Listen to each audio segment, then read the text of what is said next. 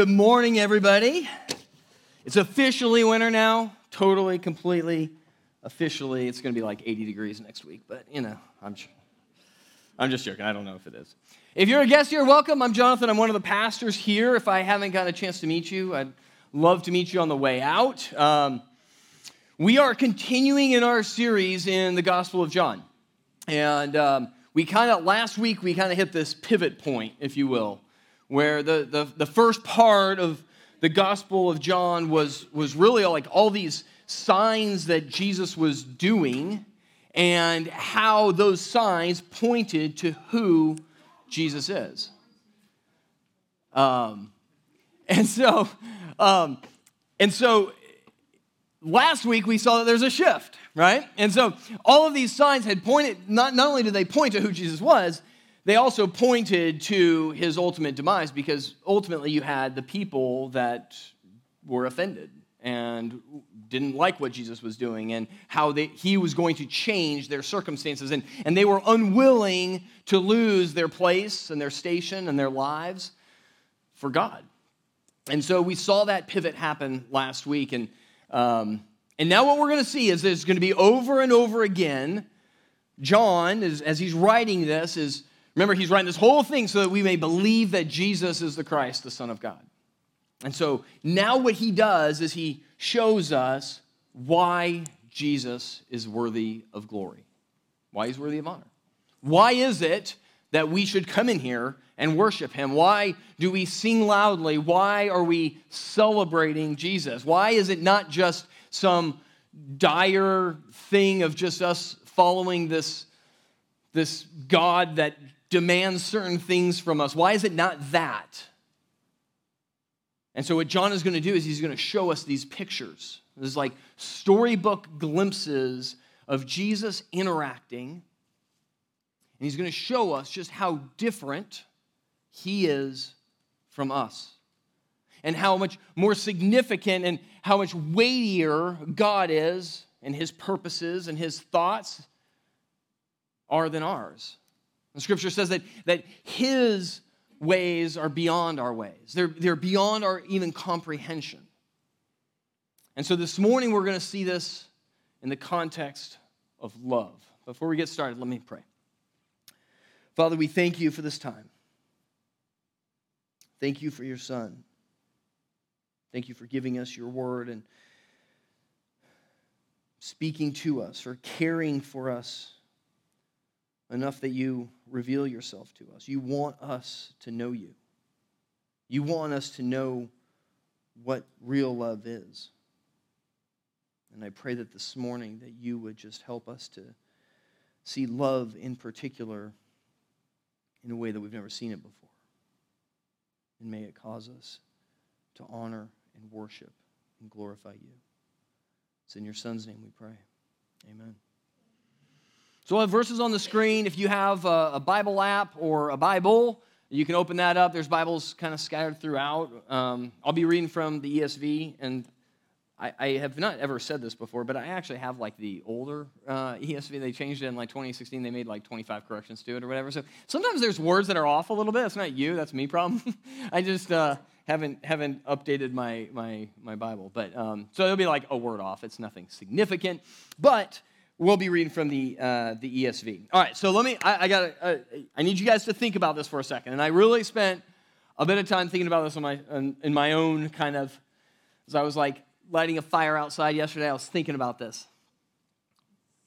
What, how have you experienced love? Okay, and I'm not, and this isn't, this doesn't necessarily have to be romantic love, okay? My daughter sent me a picture of our puppy dog this morning, and she sent it to all the family, and she said, I just thought you guys should have this. and it's my dog sitting on her back, right? There's love there, right? It's puppy love, right? We call it that. But, but there's like a genuine love for animals, right? And there's love towards your friends, there's love towards your family, loved ones, right? A, a significant other, a marriage, brothers and sisters, right? You guys love each other, right? I'm looking at a couple brothers and sisters here. All right. they nudge each other. Um, all of those loves are small bits and pieces of real love. It's not the real thing. It's not the full thing. It's not the complete thing. It's not. And Jesus is going to show us, well, John's going to show us as he walks through what Jesus did and what he said, that the love that we experience should cause us to want more love. And it does. Usually we answer that call in the wrong ways. The whole point of it is that we would long for a love that endures. How many of you here have had love lost? Either from an animal passing away or a broken relationship. Or maybe Thanksgiving is the time that, and Christmas is the time that this is the, the most difficult time. You see, that, that's, that's the dichotomy we have, right? We love this love, but it's fickle and temporal, and it fades. And we sit here and we wonder is there something more? And God says, absolutely, there's more. I am love. That's what he says. He says, He actually defines love. We wouldn't even know what, God, what, what love is if God wasn't love. Our, our very definition of it is based on who God is. And so we're going to make this huge contrast today between what is the love and how do we love and how does Jesus love? How does God love? Now, here's the problem I'm going to say things, and you may be going like, well, you have a jacked up version of love, right? Like, I may say things that you go, I don't think Jonathan's ever experienced the right kind of love because my love is better than that. And, and perhaps it's better, but it's not God's love. And so I, I want us to establish that and, and look through this from a very critical eye and compare how we love, how the world loves, and I wish we had other words because we love pizza and we love people and we love animals and we love trees and we love wind and we love sunsets, right? We, we love all these same things, but they're all different, right? And the world's love is sadly not the love of God. All right. This week, you guys, right, in your small groups or in your own personal study time, read through probably one of the most loving scenarios, stories that we read in the Bible. And it's where Jesus goes and he washes the disciples' feet. And it's, frankly, it's gross. I mean, just be real about it. It, really is a fairly gross thing. And if you if we're going to back up a little bit here and we're going to start in John chapter 13 verse 6 it says he came to Simon Peter who said to him, "Lord, do you wash my feet?" Implying like I, I, you shouldn't be doing this. I should be doing this to you. Jesus answered him, "If I do not wash you, you have no share with me." And so so Jesus as, as he so they're all eating at this dinner. I mean, just picture yourself, Thanksgiving dinner, okay? When you guys are sitting down for Thanksgiving dinner, I want you to think about this, all right? I'll, I'll put this little seed in there, all right? Imagine if somebody in your family got up, changed clothes into some like, like work clothes, grabbed a towel and a bowl of water, and started walking around to every member of your family and started washing your feet. That'd be weird. And it was weird. It was weird for the disciples. I mean, now in that culture, foot washing was a little bit, it, it was, it was, it happened more, right? Um, because they had sandals and, you know, they had dusty feet and all this stuff. And so, but the people who would do it were servants. It was, it was so below what they would expect. Jews did not even wash each other's feet because it was beneath being Jewish. Like, that's the context. We don't even have an equivalent. I was actually thinking about this for quite some time. I'm like, what's like the most humiliating service thing you could do? And I'm like, I don't know that we really, I think we just got rid of those things. Septic tank, sure. You know what I mean? But like, but like to lovingly serve somebody, I don't know. I don't know that we have something that's that menial and that humiliating. And so this is what Jesus does. And so he says to Peter, There's a reason why I'm doing this. And it's a symbol, it's a symbol of a future cleansing, okay? So, so there's part of this, we're not gonna spend a lot of time on that today, but he's saying, like, if you don't let me wash your feet, you have no part of me. It's not like Jesus is like standing his ground, going like, I really, really wanna wash your feet, Peter. He's saying like there's a there's a future cleansing, there's a full cleansing. This is just a little bit. Let me serve you because you need God serving you. You need God to sacrifice for you. And if you don't allow him to do this, how are you going to let me die on the cross for you? And so this is the first thing that he does. And then the second part in verse 13, Jesus says, You call me teacher and Lord, and you are right, for so I am. If I then, your Lord and teacher, have washed your feet, you also ought to wash one another's feet. So the second reason he does it is as an example. Now, this isn't to say that we should all be going around like we're not going to all kick off our shoes here and start washing each other's feet. This is, this is a, a mindset of love. And he says, if, if I'm your Lord and I'm your teacher and I do this, then you should. It's an example. It's not beneath you. In fact, there's nothing, what, Jesus implies here is there is nothing beneath us. There's nothing, we're not too good to serve one another in any capacity, in any way whatsoever. None at all. And that's what Jesus establishes here. This is, this is the suffering servant, the humble servant. This is, this is where he's not focused on who he is and, and being some, uh, you know, uh, somebody that's worthy of worldly praise, he goes, I'm going to be glorified by my Father. Like, that's not what I'm seeking. What I'm seeking is to demonstrate real love. So we're going to launch off of this, okay? So th- we're going to spend our time on that part. Jesus did this as an example of God's love.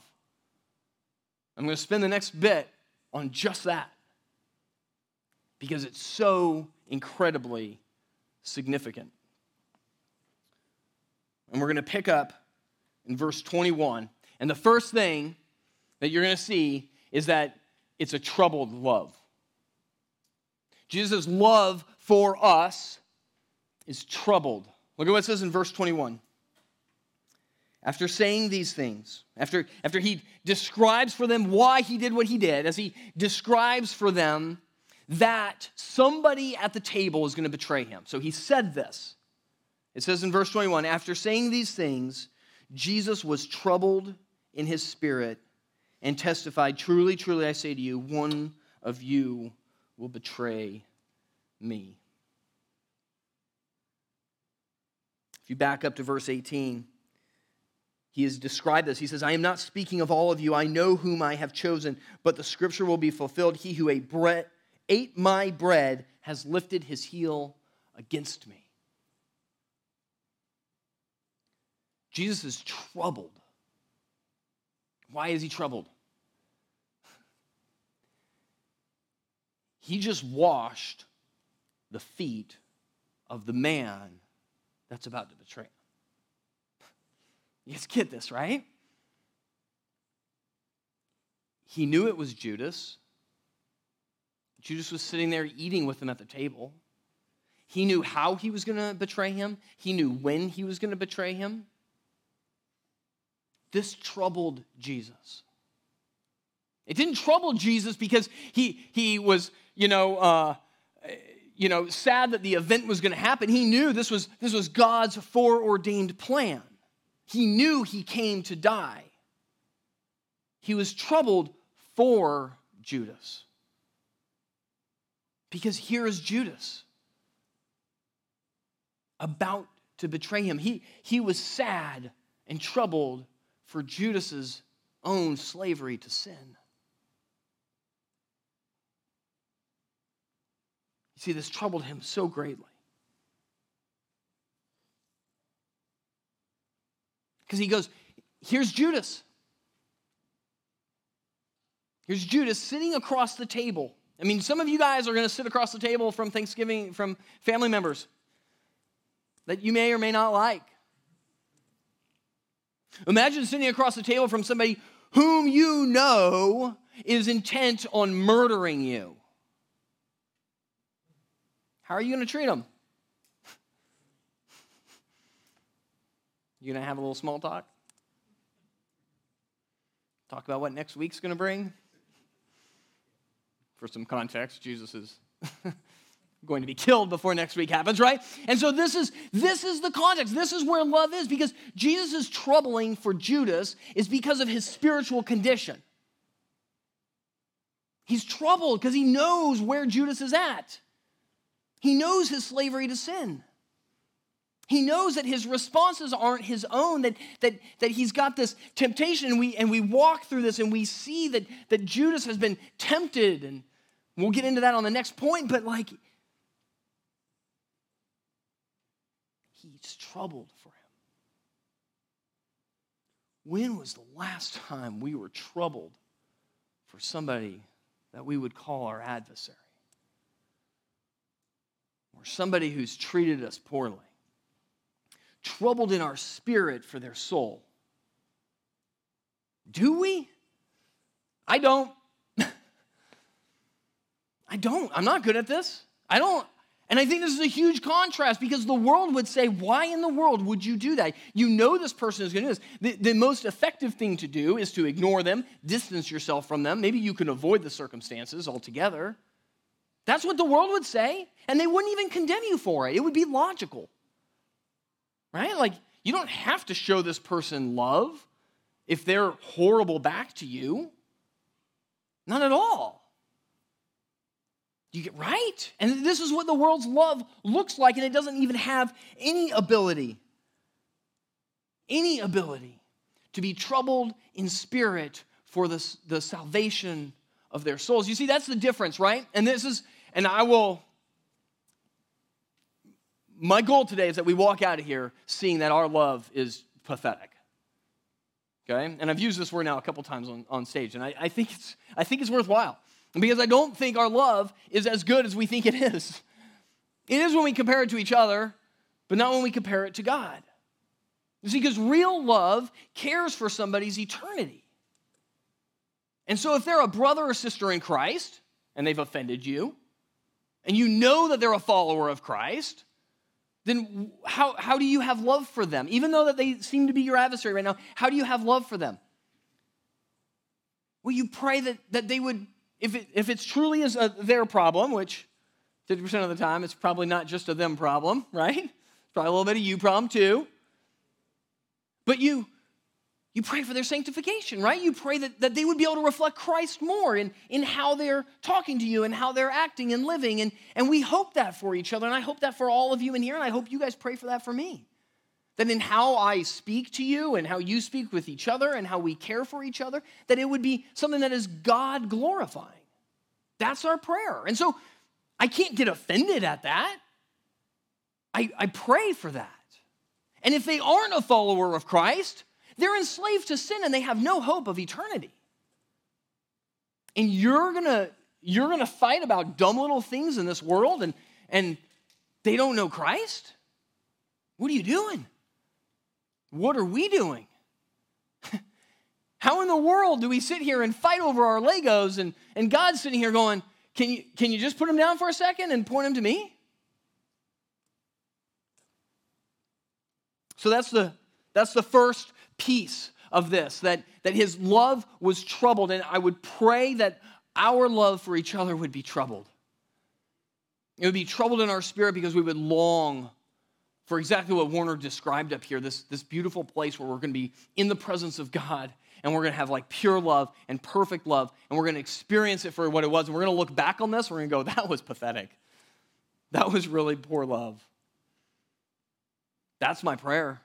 And that's my, my prayer is that we long for that. But the, the second part here is that this love is characteristic. This one, this one is so cool, right? So if you look at uh, verse 2, chapter 13, verse 2, it says, During supper, when the devil had already put it into the heart of Judas Iscariot, Simon's son, to betray him. Right? So he sets this up. Judas has come to supper. And Uh, we're not going to spend a lot of time getting into like the, the cosmic warfare of what's going on here, but obviously Satan had, had, had kind of jumped into Judas's heart to some extent, started, started pulling, started tempting, started doing whatever it is that we experience often, right? How should I respond? How can I respond? What, how do I live? How do I act? Now skip down to verse 22. It says, after Jesus says these things, it says, the disciples looked at one another, uncertain of whom he spoke. One of his disciples, whom Jesus loved, was reclining at the table at Jesus' side. So Simon Peter motioned to him to ask Jesus of whom he was speaking. So the disciple, leaning back against Jesus, said to him, Lord, who is it? Jesus answered, It is he to whom I will give this morsel of bread when I have dipped it. So when he had dipped the morsel, he gave it to Judas, the son of Simon Iscariot. Then after he had taken the morsel, Satan entered into him. Jesus said to him, What you are going to do, do quickly. Now, no one at the table knew why he said this to him. I'll, I'll just pause there for a second. I actually got a text from somebody recently. I'm going like, what's happening here? Because like, like, hey Jesus, who's it going to be? And he's like, the person I'm going to give the bread to. Here, Judas, and everybody's like, I wonder who it is. how, how, how, does this play out? And if you if you if you actually Google um, the Gospel of John, um, it's like it's word for word through John. It's actually really good. It's like three hours long. I'd encourage you guys, if you've never seen it, if you Google, uh, I think it's like Visual Bible, maybe. Um, it's got the dude from Lost is the is is plays Jesus in there. Um, anyway, it's really good, and and it and it does this, and and I, I actually sent it, and and it's like he says, "Who's it going to be?" And Jesus leans over and whispers to John, and he tells it like a secret, right? And then he does it, and then plays it. So it's like plausible. All right, you know, that, that makes sense, because otherwise this really doesn't make a lot of sense. All right, so let's just give it that nobody, after he does this, he's given the morsel of bread to Judas, and nobody knows that it's Judas, with the exception of John. All right, where was it? Um, some thought, uh, verse 29, some thought that because Judas had the money bag, Jesus was telling him, buy what we need for the feast, or that he should give something to the poor. And then it says, So after receiving the morsel of bread, he immediately went out, and it was night. All right, so here's the context, right? So that's the whole, that's the whole betrayal at dinner. That's everything that happens. And John's giving us all of these details. Why?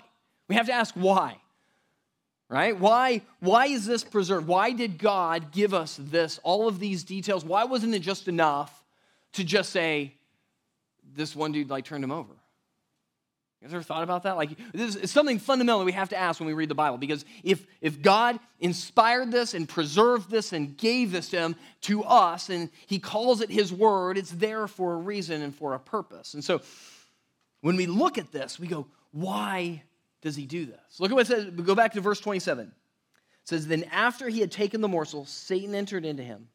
Jesus said to him, What you are going to do, do quickly. Jesus didn't try stopping him.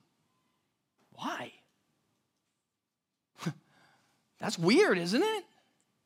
I mean, this, this goes to show, right, that, that Jesus is omniscient. He knows what's going to happen. He knows that the betrayal is coming. He's not clamoring. He's not reacting to it. He's not trying to stop it. In fact, we've seen this. It's a very scheduled ministry that Jesus has done. Very timely. He started it when, he, when God wanted him to start it, and he's ending it publicly when God wanted him to end it. Like all of this is orchestrated for God's glory on God's timing. But this is an ominous ending. John says it was night. Why? Why does that matter? It's very, it's very dark. It's very significant here. Because Jesus, his love is not a method. He doesn't try. Why did he wash Judas's feet? Was he like, maybe if I wash his feet, he'll like me? Doesn't that look a little bit like our love? Maybe if I show them love, they'll love me back. That is worldly love. That is our love. That is all of our love. I love, I give love, to receive love. And when I don't receive love, well, then I go, I'm not giving love there. Not, I'm not trying to point at anybody here. So, right? Like, right? Isn't that how we do this? And again, what would the world say? Totally justified.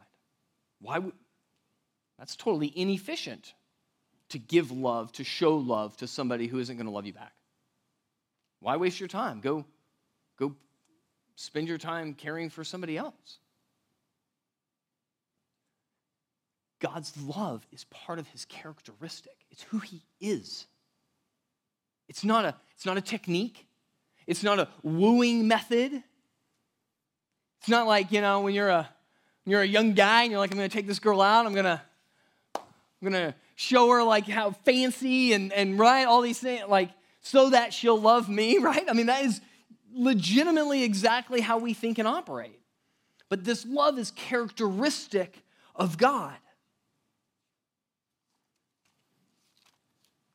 You see, what Jesus knew is that this wasn't about just Judas and him. This wasn't just about this, this cute little thing that was going on. Jesus wasn't trying to solve the problem, he wasn't trying to create love in Judas. In fact, if you turn over to Ephesians chapter 6, verse 12, it says, For we do not wrestle against flesh and blood, but against the rulers, against the authorities, against the cosmic powers over this present darkness, against the spiritual forces of evil in the heavenly places. LD says this often. Jesus isn't sitting there wringing his hands, going, I really hope Judas changes his mind. It's not how our God operates. He's sovereign. And his love is characteristic of who he is. And so he's not trying to stop this. And yet, in the midst of this, he loves Judas. He loves him profoundly. Not in some superficial love, so much so that he washes this dude's feet. He genuinely loves him, and he's not trying to get him to change his mind because he's love. This is just who he is. This is why you don't ever read a bad report about Jesus. Right? Like, no, there's no historians. There was nobody. People hated him, but nobody had any dirt on him. Why? Because he's God and he's love.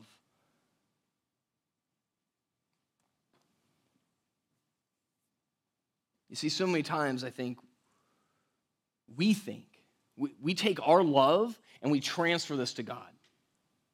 And we go, this is how I love. This is how I've seen love work and how I've seen love fail. And so I think, I interpret that God's love is just as fickle, just as weak, just as pathetic as mine. And we've totally got this thing backwards completely. If we just understand this, that God's love is part of who He is, and, and in His sovereignty, He knows all of your hearts. He knows you and He loves you. Look at what it says in, in Romans chapter 8, verse uh, 38. He says, this is Paul writing, he says, For I am sure that neither death nor life, nor angels, nor rulers, nor things present, nor things to come, nor powers, nor height, nor depth, nor anything else in all creation will be able to separate us from the love of God in Christ Jesus our Lord. I am sure, this is what Paul says, I am sure of that. There is nothing that can separate us from the love of God. We say this all the time. But the only reason we can say that is because God is love. It's his characteristic, it's who he is.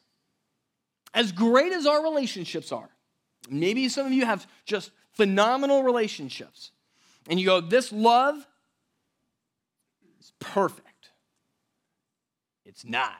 it's not. It's powerless. in comparison to God's love. And in fact, the only perseverance in your love, in your relationship, is fueled by the power of God's Holy Spirit. That's the fruit of the Spirit love, joy, peace, patience, right? Love, right? That was the very first one. He goes, that's the fruit of the Spirit. So when you have the Holy Spirit dwelling in you and you're a follower of Christ, God goes, I want you to experience this love, this profound, this real love. That's the only way we can experience it. So, what does that mean? It means outside of God, what is love? It's trash. It's nothing. It's powerless. It's emotional at best. All right, so so his it's a troubled love, it's a characteristic love, it's a unique love. Look at in verse 31. All right, so pay attention here. If I've lost you up to this point, this is this is a good one. Verse 31. When he had gone out, so this is so Judas is now gone. Jesus says, Now is the Son of Man glorified, and God is glorified in him. Remember, we saw this before, right?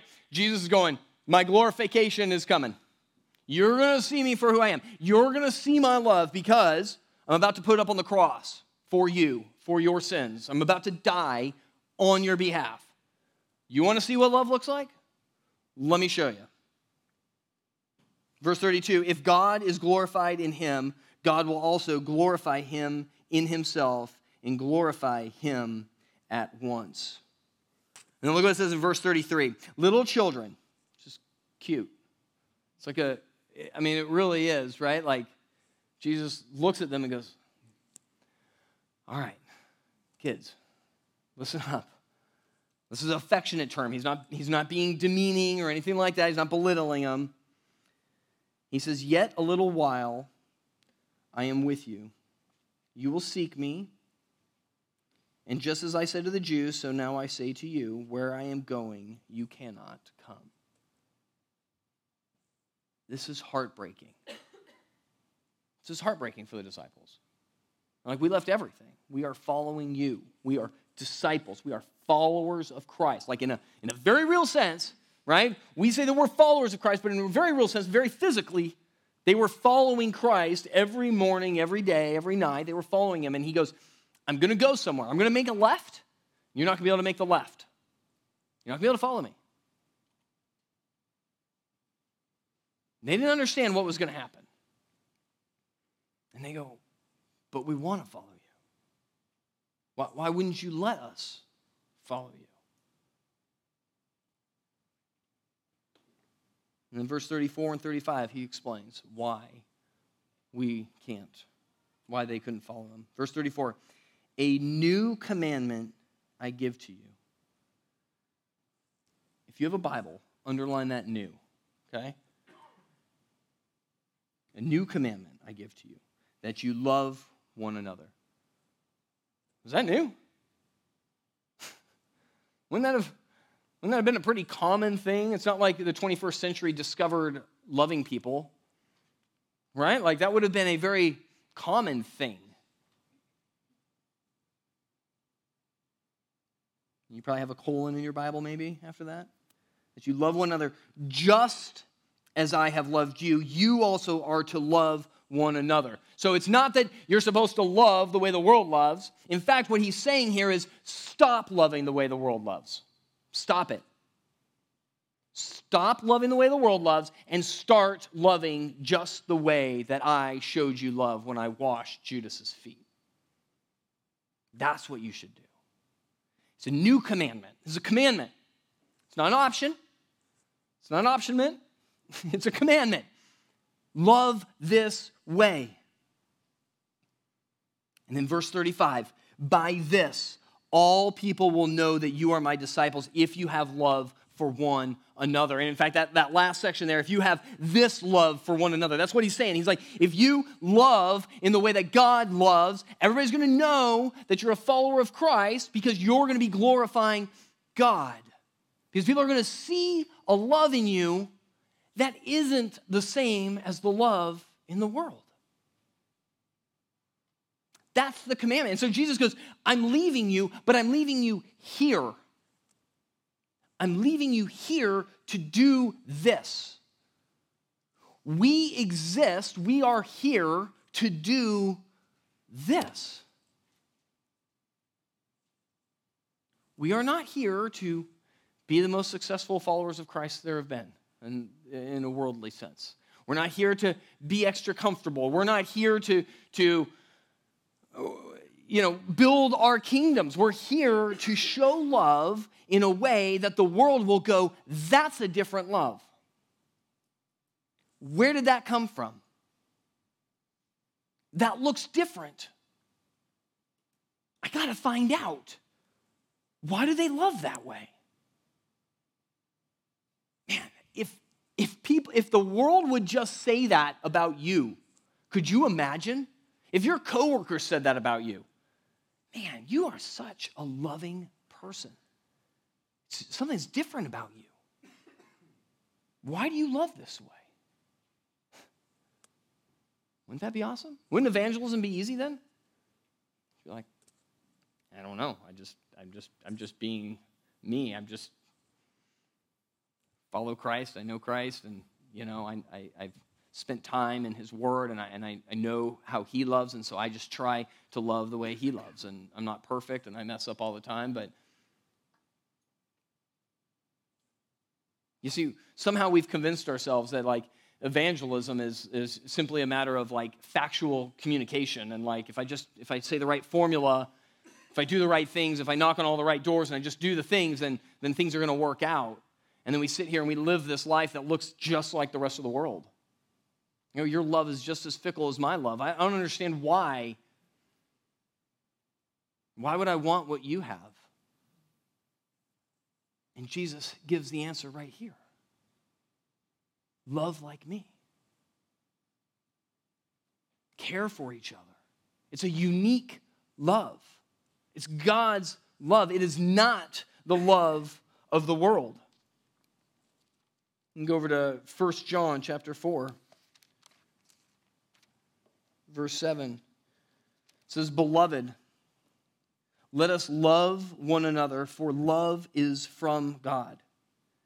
And whoever loves has been born of God and knows God.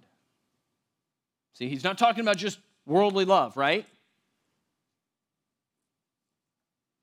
Anyone who does not love does not know God because God is love. See this? A love that does not point to God is not real love. So think about all those relationships that we talked about at the beginning. Why? What's the purpose of that relationship? What's the purpose of that love? Is it simply a give and receive? Is it simply, I love because I like to be loved? I have a pet dog. That's totally a one directional love, right? If you have an animal, right? Like a dog, like loves you, doesn't matter how, how often you ignore her, right? Like, she loves me. Is it, is it, it do I just have, is, is, are all these relationships just like our pets? Just love for the sake of us gaining something? For glorifying ourselves? For making us feel better? Or does our relationships communicate a greater love? a God glorifying love.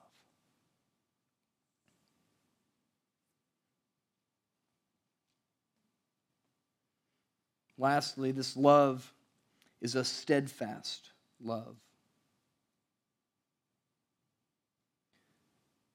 So remember, the disciples, we're, we're going to pick up in verse 36 here. Remember, the disciples still don't know that it's Judas. Judas has left. It's just them, it's just the 11 now.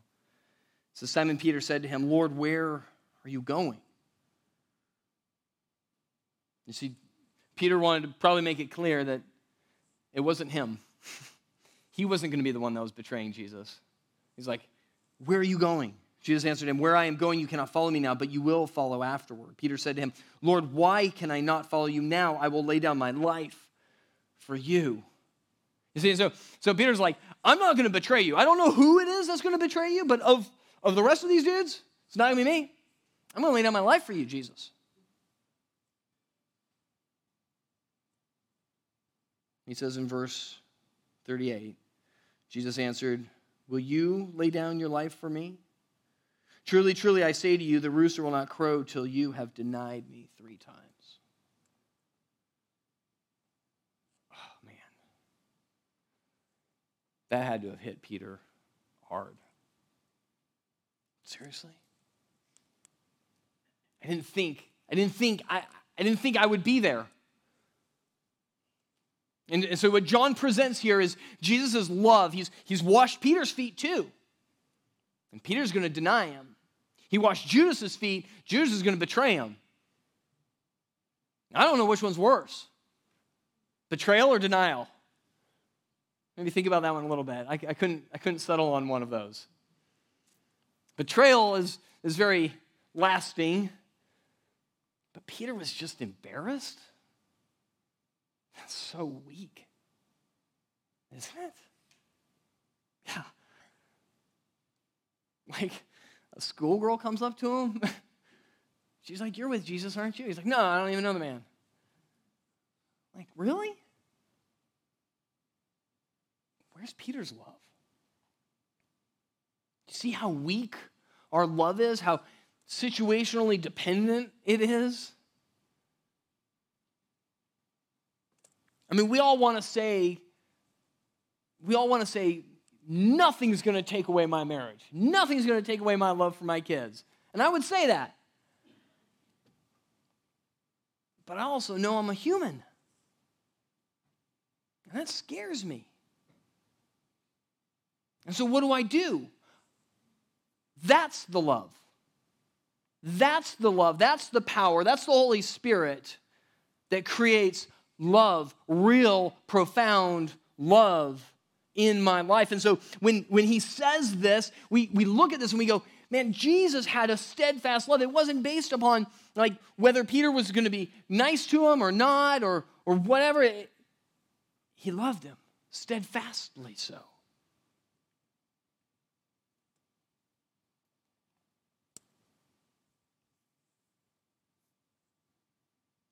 Turn over to Luke chapter 15 we have the story of the prodigal son. And most of you know it. It's a pretty popular story, right? Where, where the son leaves and takes everything from the dad.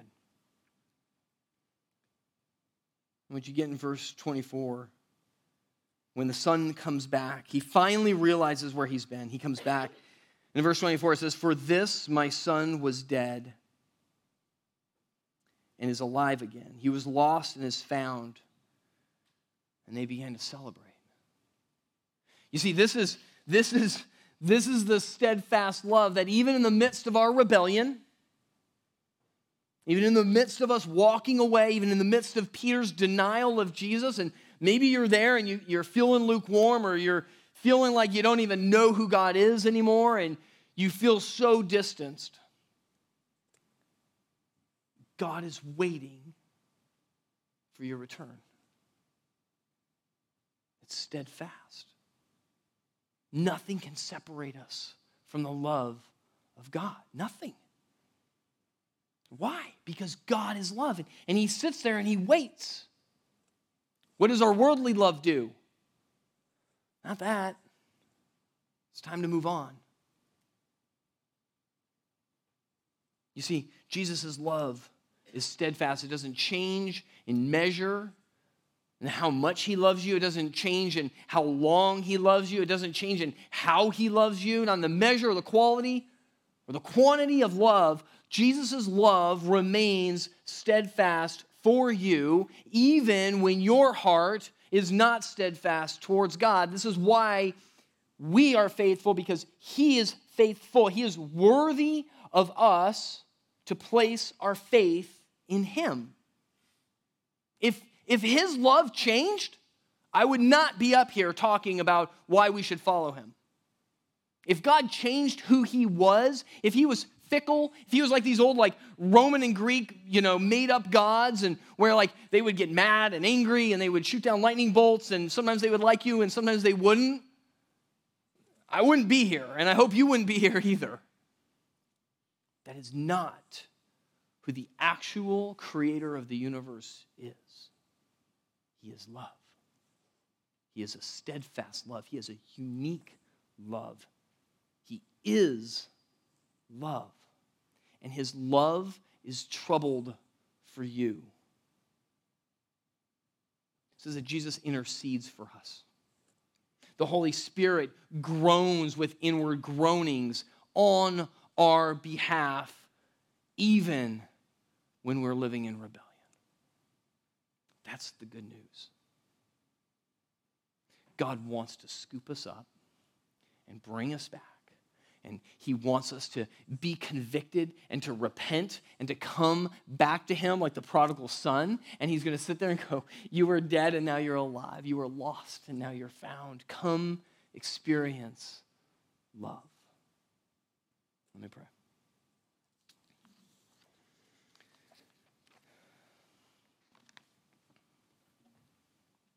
Father, our